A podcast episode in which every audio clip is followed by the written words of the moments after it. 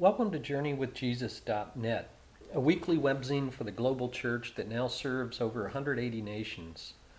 I'm Daniel B. Clendenin. My essay this week is called Coming in Glory and is based upon the lectionary readings for Sunday, November 13th, 2005. One of the challenges of following the lectionary week after week is that you can't cheat and weasel out of biblical texts that you find too embarrassing, too strange, or too complicated to tackle. At least not entirely. In fact, this week I will conveniently ignore the Old Testament reading from Judges about the housewife Jael who drove a tent peg through the temple of a Canaanite military commander named Sisera.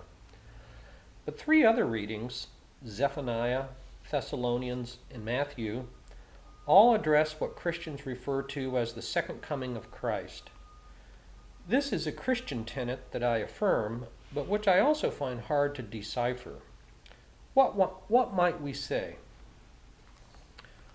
On November 15th, the publisher Tyndale House will release The Regime, the 14th book in the Left Behind series that now celebrates its 10th anniversary this year.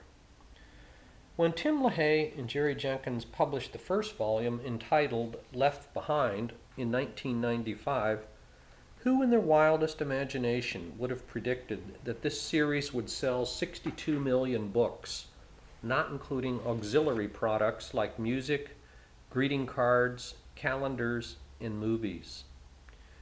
These books are neither good theology nor good literature, but they comprise an astounding economic juggernaut multiply 62 million books by $20 per book, and you have more than a billion dollars in sales. Clearly, Tyndale House has translated pseudo prophecy into mega profits for itself and for its authors.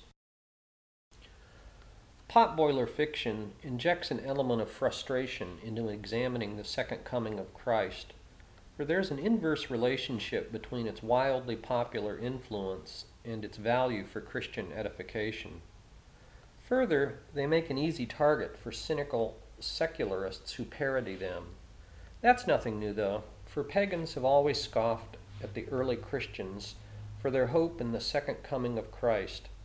In 2 Peter 3 4, for example, we read, Where is this coming he promised? Ever since our fathers died, everything goes on as it has since the beginning of creation. Despite these drawbacks, the Left Behind books have at least one redeeming feature. They remind us that millions of ordinary people have a palpable longing to understand a fundamental and deeply human question that every person ought to consider. How, when, and where will human history end? Prominent liberal theologians don't offer much better guidance they tend to be as tentative as the Left Behind genre is zealous. In his book, The Heart of Christianity, Marcus Borg confesses that he doesn't have a clue, no idea what the end of history or the afterlife might look like. Quote, How can we know anything about it? What does this mean? We do not know. End quote. Similarly, in his new book, The Soul of Christianity, which was just published, Huston Smith, professor emeritus at Berkeley, discusses life everlasting, the resurrection of the body, and hell, but not the second coming. In his 20 or so books, John Shelby Spong, to take a third example, retired Bishop of Newark, is even more radical. For Spong, the second coming is not the physical return of Jesus to the world, but rather the conscious recognition within each of us of the requirement to love.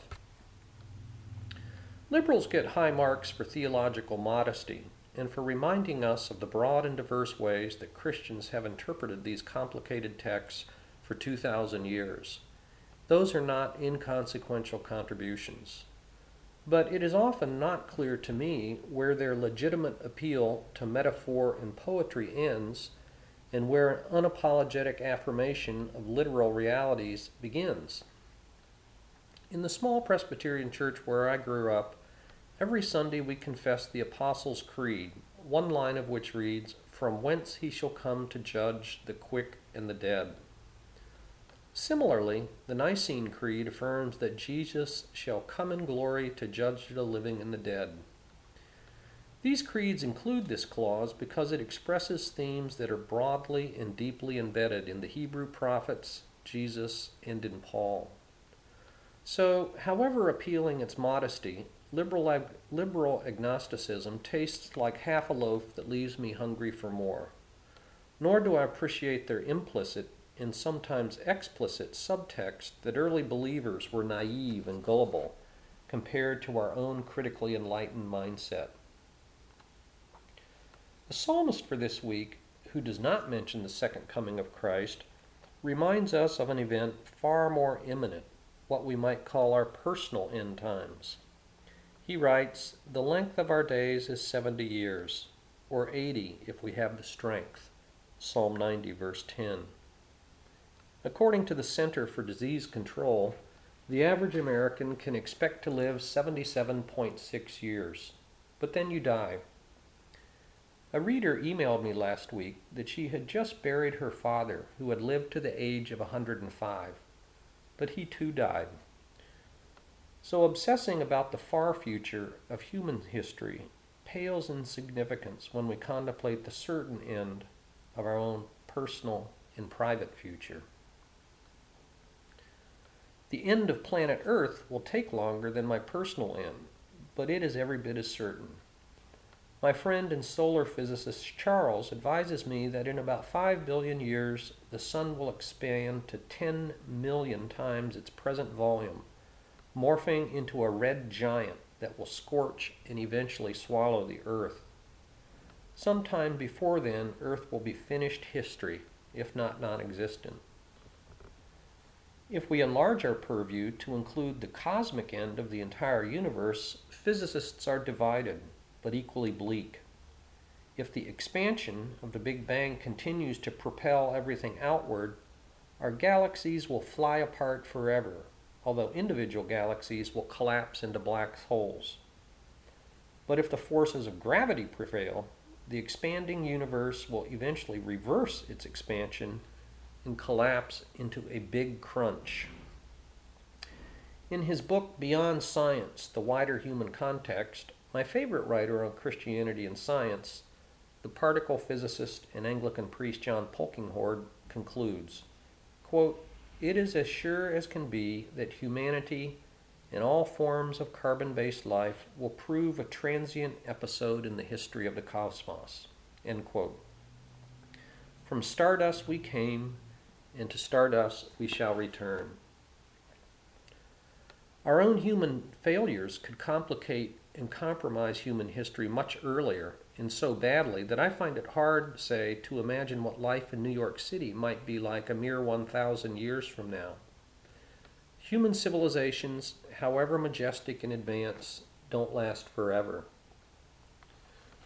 The confluence of ominous global realities, radical economic disparity, environmental degradation, the disruptive forces of technical process, progress, population growth in the places that can least sustain it, and the specter of nuclear annihilation that would make a LaHaye fiction look like child's play.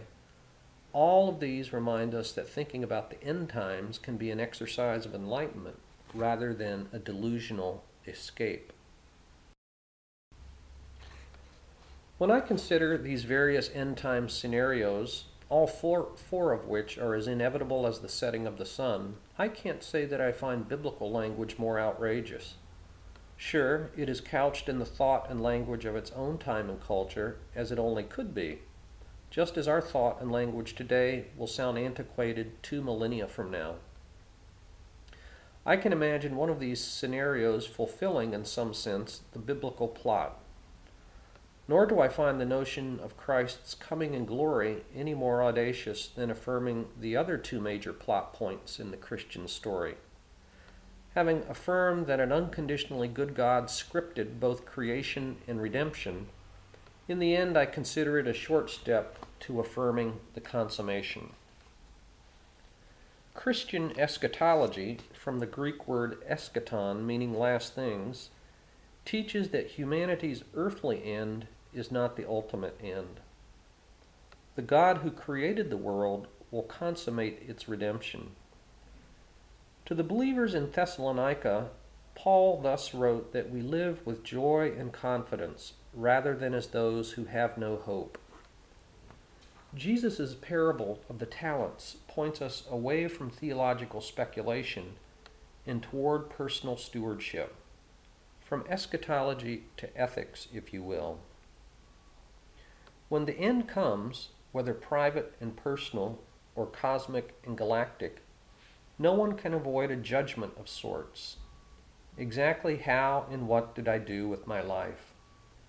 True, describing these major Christian motifs is easier than parsing their details, but few contemporaries of Jesus understood the significance of his first coming, so I am not vexed about unanswered questions surrounding his second advent.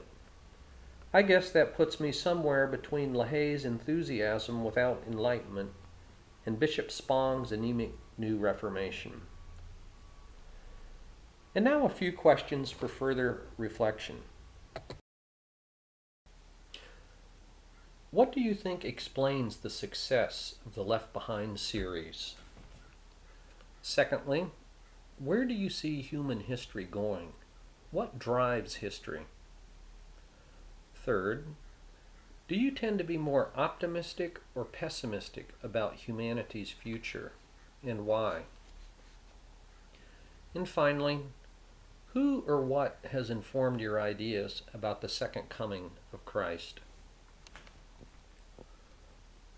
For my book note this week, I review the book Soren Kierkegaard, a biography by Joakim Garff Translated by Bruce H. Kirmmse, Princeton, Princeton University Press, 2005, 867 pages.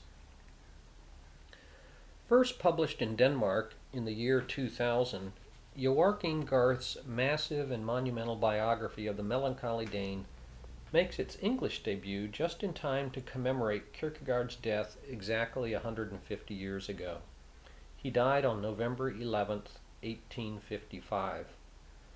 Anyone who has taken a college freshman class in Western civilization or philosophy has a vague familiarity with the name, if not his thought.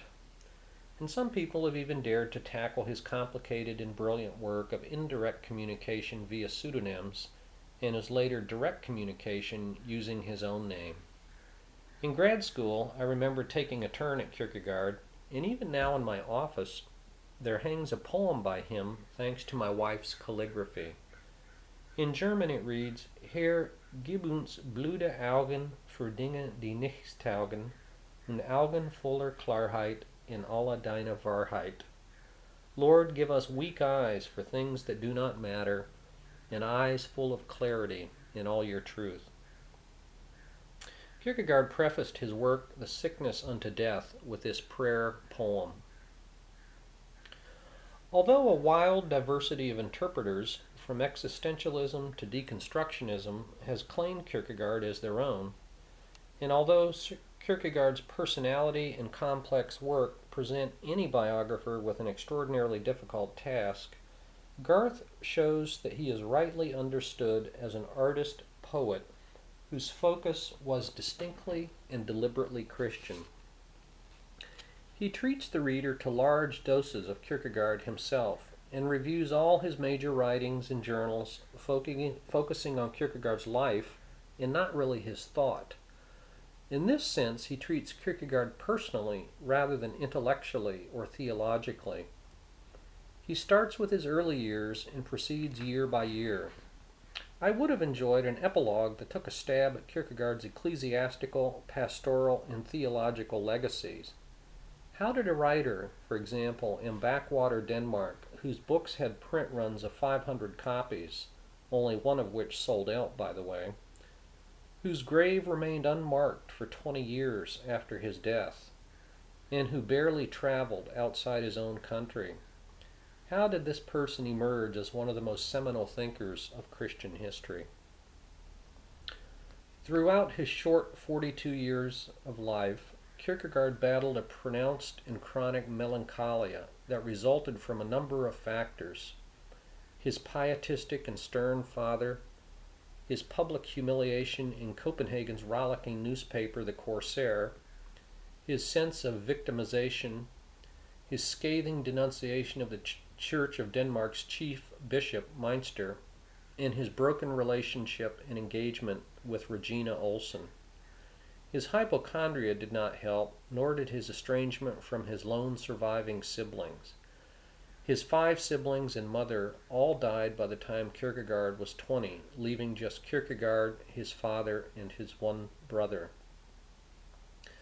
For much of his life, he tells us, through a monumental effort of repression, diversion, and displacement, Kierkegaard distracted and protected himself from his melancholia through his prodigious writing, and there is no doubt that his melancholia served as a fund for enormous artistic creativity and interior reflection a fact which is not lost on the psychiatrist Peter Kramer in his recent book called Against Depression. Writing was Kierkegaard's therapy, he once observed. Quote, I saved my life by telling stories. End quote. Like Mozart, he just might have been the artistic genius whose sickly body could hardly contain its pulsating brilliance. What infuriated Kierkegaard was pious pretense, intellectual sophistry, the evisceration of the radical gospel, and a bourgeois religiosity that tamed Christianity of what he called its terror. The state paid clergy, he sneered, derive social and financial gain from the gospel.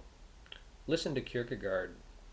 In the splendid cathedral, the high, well born, highly honored, and worthy Geheime General Oberhof preacher, the chosen darling of the important people, steps before a select circle of the select and movingly sermonizes on a text chosen by himself, namely, that God has chosen the lowly and despised of the earth.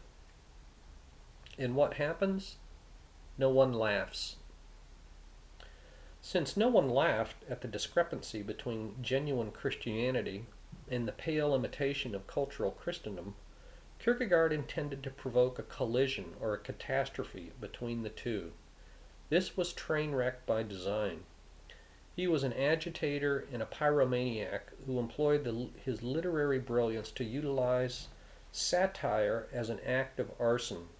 Again, quoting Kierkegaard, I am the one who has set the fire in order to smoke out illusions and trickery. Garff honors his subject but does not ignore his faults. Kierkegaard could be unctuous, petty, shrill, cynical, inaccessible to anyone he did not care to see, and vindictive. One subject of his lethal pen lamented, quote, he could make you feel small. His father was one of the wealthiest people in Denmark, and it was not lost on his critics that Kierkegaard never worked while he enjoyed an extravagant lifestyle. But he had little money at his death and financed most of his publications. One observer complained that while Jesus cried over Jerusalem, Kierkegaard employed dripping sarcasm to laugh at the church. There is something like a scorched earth smell in Kierkegaard. It is hardly news that the church swarms with many faults, as John Calvin once put it. I rather like the choice of the feminist Catholic writer Joan Chittister, who describes herself as a loyal member of a dysfunctional family. Still, we can thank Kierkegaard for never letting us forget the ideal, how far and so self servingly we fail it, in forcing us to consider what it might mean for each of us as a single individual whom he addressed to live up to that ideal. For film this week, I review The Endurance from the year 2000. In August 1914, Sir Ernest Shackleton and a crew of 27 men and 69 sled dogs sailed from South Georgia Island, headed for the Antarctic continent. They intended to become the first team to traverse its 1,500 miles. They never got started. Six weeks later, and only 100 miles from their starting point, their ship ground to a halt in the endless pack ice. Eventually, the ice crushed, splintered, and sank the Endurance. Their saga over the next two years has proved to be one of the most remarkable and best documented stories of human survival, bravery, and leadership ever told.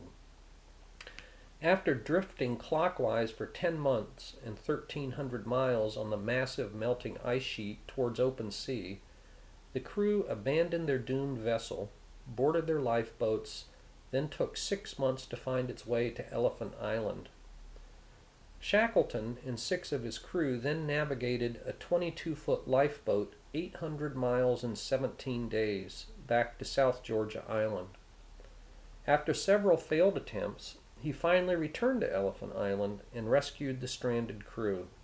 Not one crew member was lost. Using ship logs, crew diaries, original photography, including stills and motion pictures by the ship photographer, interviews with descendants of the crew, and assorted historical archives, this film documents what has been called the most successful failure ever. There are many books on this drama, but our family's all time favorite is Alfred Lansing's book called The Endurance. This film is incredible and I recommend it highly. Finally, this week for poetry, we post the poem We Wear the Mask by Paul Laurence Dunbar, who lived from 1872 to 1906. We wear the mask that grins and lies. It hides our cheeks and shades our eyes. This debt we pay to human guile, with torn and bleeding hearts we smile, and mouth with myriad subtleties. Why should the world be overwise in counting all our tears and sighs? Nay, let them only see us while we wear the mask. We smile, but, O great Christ, our cries to these from tortured souls arise. We sing, but, oh, the clay is vile beneath our feet and long the mile. But let the world dream otherwise, we wear the mask. Thank you for joining JourneyWithJesus.net for Sunday, November 13th. And please join us every Monday for a new essay, book note, film review, and poem. I'm Daniel B. Clendenin.